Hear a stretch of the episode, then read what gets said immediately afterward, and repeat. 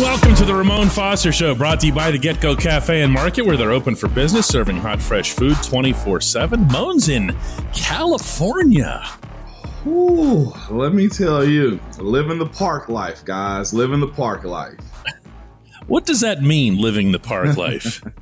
that's that's saying going at 10 o'clock and not leaving till about 11 15 at night. That's the park What life park? right there. Uh, what we're park? What are you talking about? Like an amusement park? Oh, amusement yeah, park. We did Oh, Disneyland. okay. Yeah, yeah. Not not camping life. We're doing amusement park like roller coaster rides and games. Yes, it was a long day yesterday. Although my kids did actually Oh. go camping, and I don't really think they understand what camping really involves. So we'll see about that one day.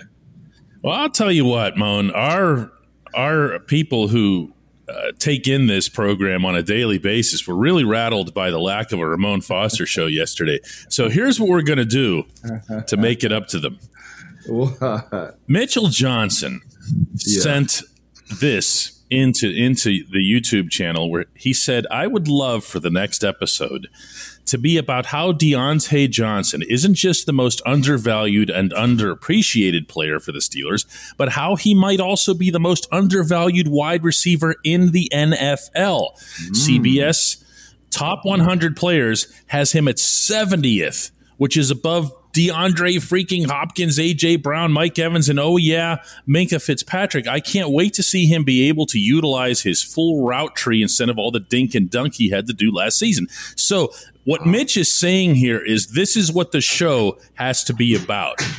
And Wow. I guess it's just Mitch's show. Like even beyond the Hey Mon segment, Mitch has just hijacked the opening to this particular program. Yeah. Uh, what say you, Mon? Is, is he is he underappreciated or overvalued or what? I go back and forth on him.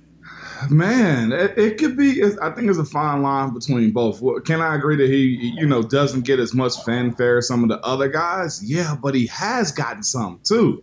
I think it's been honestly the lack of just extended playoff rides that Pittsburgh has, has had. I think you also have the idea, you know, Chase Claypool has been there last year. As far as his value goes, a lot of it went towards the running game where they were just trying to give Najee the ball. A lot of it was, of course, the short passes that were thrown his way. His ability to get guys to move off the spot in his route to free himself up, I don't think is is valued enough. I think when you look at his talent, when you look at his tape on a slow reel, meaning that you have the ability to sit back and just kind of watch him do work, you'll see a guy that can be very, very, very dynamic. But it did get kind of shadowed a little bit by the fact that the offense was a little stagnant. I agree with him that if this offense does have the ability to pick it up, and I'll say the name, well, I won't say the name that gets you ticking a little bit, DK, uh, MC, I'll just use his initials, but it's going to be on him to kind of explore it a little bit. I'll, I'll, um, the, the, the job that has to be done by this offense this year, I think we outlined that last week, man. Just and, and even I got a little heated about it as far as is a lot of young talent on this team, from the tight ends to the running back to the wide receivers, and I'd even go as far as his offensive line. Those guys are mostly in year four, five, and six, except for Dan Moore, man. Um, so having Diontae be the forefront.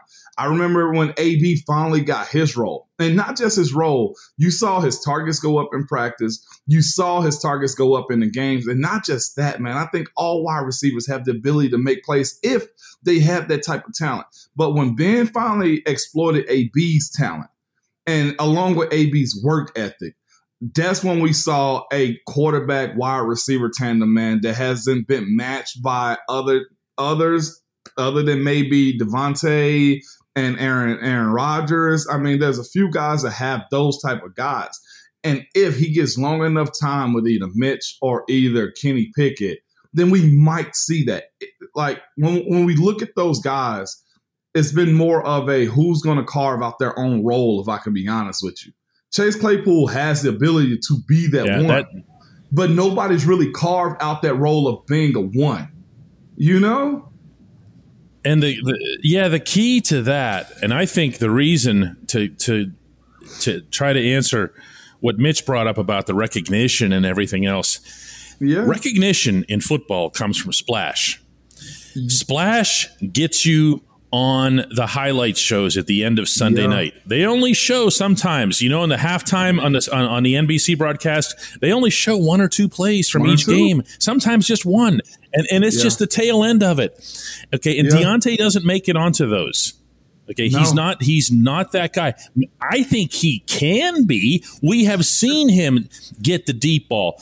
We have seen him do that. You know what I'm talking when he catches the ball and he does the curl back. Yeah. And he gets a lot yeah, and he gets a lot of yards after the catch, but ultimately you got to take it to the house. And when I think mm-hmm. of, you know, the guys that are wide receivers that I can't take my eyes off are people like Deebo mm-hmm. Samuel, DK Metcalf, guys like that, because you think every time they touch it, they're gonna yep. go. They're yep. gonna go. And and that to me is the separator. I think that's why Diontae doesn't get the recognition. Okay, so is it okay for a wide receiver to have what is it called, death by a thousand cuts when it comes down to receiving yards? Then because that seems to be his his recipe the last sure couple of years. It like, can you be I, a true I, dominant I think guy? that's who he is. Mm-hmm. Okay, so with mm-hmm. that being said, when we're when if if we're speaking about why he's undervalued and who's going to do what, if we're being honest, right now in Pittsburgh, it's a two wide receiver race. When we're trying to figure out who's still going to be number one, I think the, the the receptions might point to Diontae, but I think that P word potential kind of points to to Chase uh, Claypool. Am I correct in saying that? And if we're looking at the two, Absolutely. Claypool Claypool might have the biggest breakaway just talent. But it seems that Diontae is a better polished wide receiver when it comes down to catching the ball and making a play off of it. We hadn't seen it consistently. I think all of us, including the national media, long for Chase Claypool to make those plays. And yet, no, neither one of them have consistently established that. And Diontae has had a whole lot of reps. But to your point, where's the highlight? We remember distinctly seeing AB catch a slant and going all the way. You know, we've seen guys do this. That, that's what Cheetah does. That's what Davante Adams does. Those, hey, end of half deep ball plays. If we're going to charge MC to make that happen, then I don't know if we're going to get that because he's still grooming a new quarterback in the system. So it goes back to again, DK, the undervaluation of him. You can say, okay, well, maybe it was Ben throwing short routes, or what if that honestly is MC's offense moving forward? What where's the deep ball? Because that's what's going to get you paid. Well, we saw this time and time yeah, again. That's, that's, what got Mike Wallace paid, right? Thing. Yeah, well, yeah, the one trick pony, right? And one more, one more, uh, real I, quick. I'll, I'll say Terry this: Terry, Terry McLaurin in, yeah. in Washington. That's what he does. Mm-hmm. Yeah, no question. And what you need to get, I, I, think, out of Diontae is is more frequent splash, even more consistency. But by that I mean through the season, not falling off the way he has the last two years. But the one thing you can't take away from him, listen, anybody can do all the rankings and everything else. Math is math. He was the tenth leading wide receiver in the NFL last yes. season. He was eighth when it came to yards after the catch. Uh, numbers do not lie. When we come back, more football.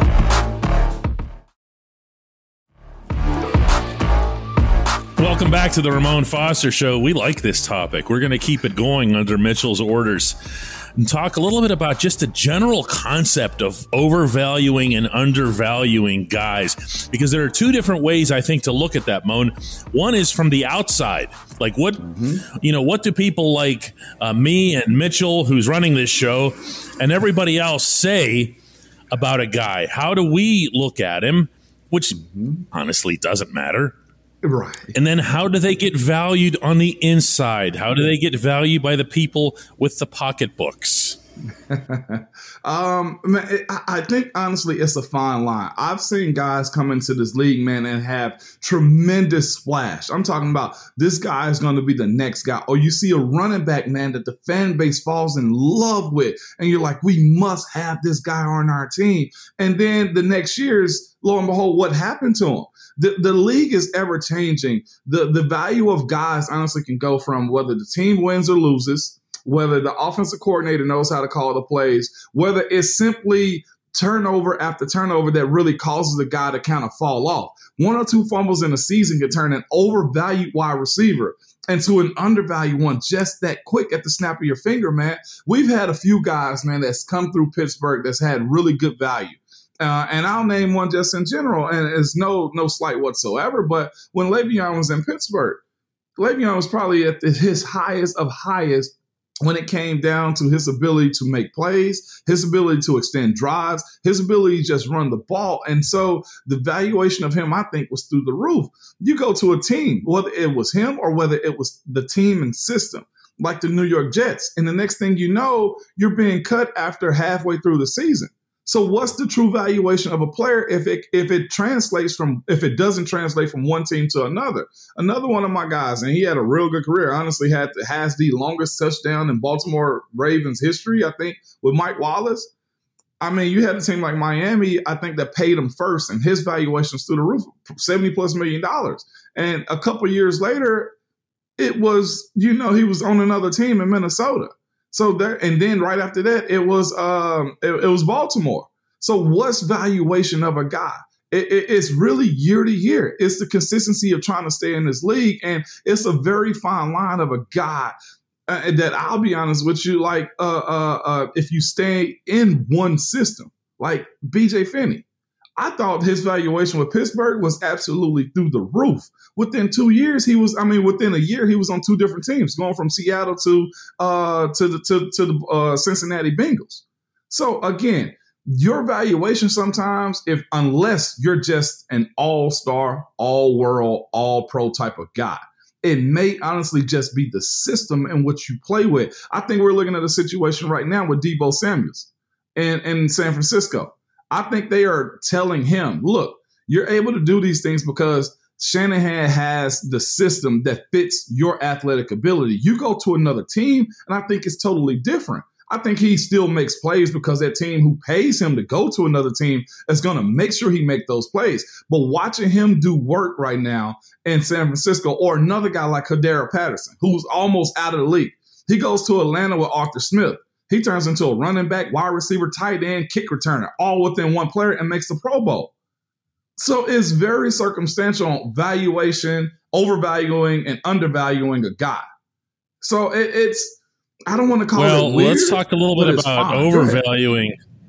Yeah, yeah, overvaluing a guy. Uh, Le'Veon Bell overvalued himself. His his agent overvalued his worth when they approached the Steelers with the hilarious notion that he should be paid both a running back salary and a wide receiver salary.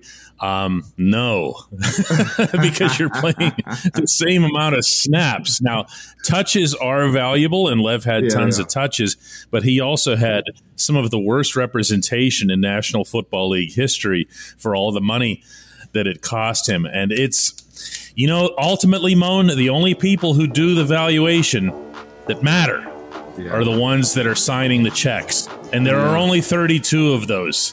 They've got the only evaluations that count. When we come back on the Ramon Foster Show, it's Hey Mon!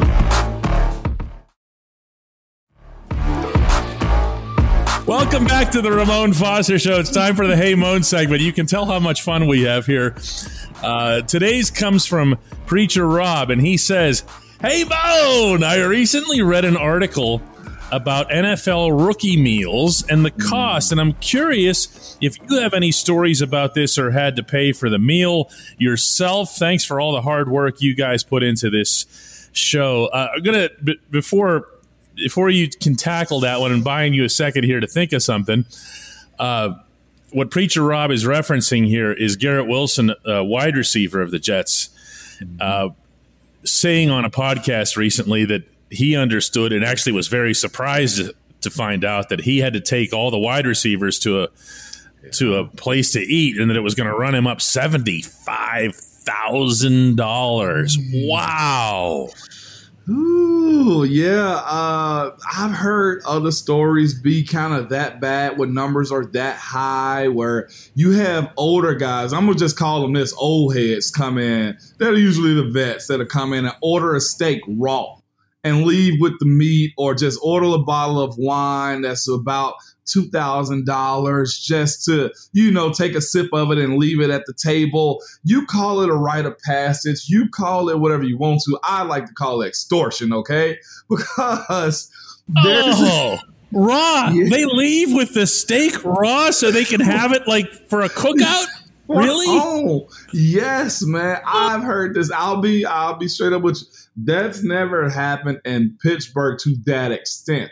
I've heard of some stuff happening here or there, but it never got that bad. We before I got to Pittsburgh, there was one situation that kind of went over the top. And that was when Coach Tomlin kind of stepped in a little bit and put a governor on, you know, those type of thing going on as far as the meeting. I mean, as far as those dinners go, it, we never got out of control like that. Uh, my my rookie year, I ended up having to. Uh, we had a dinner. It was it was Kraig Urbik, it was AQ Shipley, and myself. We were the three young linemen that had to put on the uh, rookie dinner for these guys. We had to get like Louis the Thirteenth bottles. Everybody had their own custom bottle of, of, of spirits that they wanted, whether it was some Moet champagne or whether it was some Cristal or whether it was some Jack Daniels. Everybody had their specific thing that they wanted. We had to gift wrap it a little bit, DK.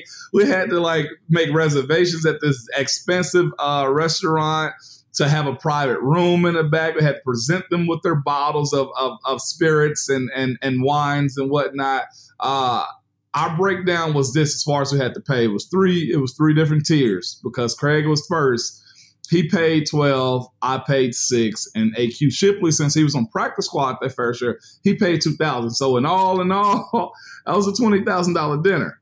Um, but well, hello, hello, hang on a second, hang on. AQ Shipley paid two grand. What was he getting as a practice squad guy?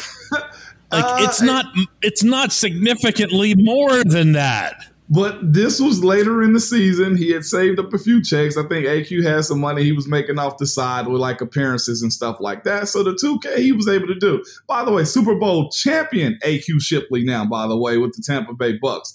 But it all in all, it was fair. It was Kraig paid the most because he was a draft pick and got the big signing bonus. I was actively on the roster, so I paid next uh, the next tier. And AQ, being a practice squad guy, although he was a draft pick, he ended up paying 2K. We try to always make it fair. And our biggest thing was, okay, this is becoming a waste. You know, there's no way we need to be spending this type of money. I think the young guys now, when we were coming, when I was bringing them through, they didn't pay any more than like 5K. I've heard of guys just doing an insane amount, like having to take the older guys out of town, having to foot the bill. Those types of things didn't happen in Pittsburgh to where it just got out of hand. Coach Tomlin really did a, I'm talking about a really good job of making older guys, including myself, understand. Look, these guys are trying to survive in this league. You can't be making these dudes go pay this type of money for stuff that's going to be flushed down the toilet. Why don't we even do something like that? So if they're doing it with the Jets, I can understand it. I've heard it happening at other places where they got to, you know, charter a private flight to Miami and pay for the rookie trip. For, if you're paying anything over like twenty thousand dollars for a deal for for a dinner for a group, I think that's a little bit above and beyond. But everybody has their own rite of passage. I, yeah, yeah. I, I'm impressed that it's the head coach who takes the initiative in this one in this case because a lot of times and and for for people who aren't you know close to these situations or inside locker rooms or whatever most of this sort of thing tends to get handled by yeah. uh, assistant coaches positional coaches people who are closer in this case in the steelers case in general it is the head coach he is mm-hmm. right there in people's faces at all times, which is why I never stop rolling my eyes when people talk about lack of accountability or players coach and and the, yeah. the code word that that represents. This no, is he, uh, this is laid, the most involved, engaged. Yep. He laid down the law with that one, man, and I, I'm glad he did because it was to be there's no real reason to do it, DK, other than the fact, congratulations, you're making a whole lot of money these days. Like, that's the only thing. We bring enough Gatorade and water to the meetings that everybody should be fine anyway. But it does happen, just not in Pittsburgh like that anymore. Wow, Mon, this was good. Let's do another one tomorrow. What do you say? You still you're gonna be surfing and stuff? Is that what you're doing out there? DK, I'll be watching people surf is what I'll be doing got it. You got it.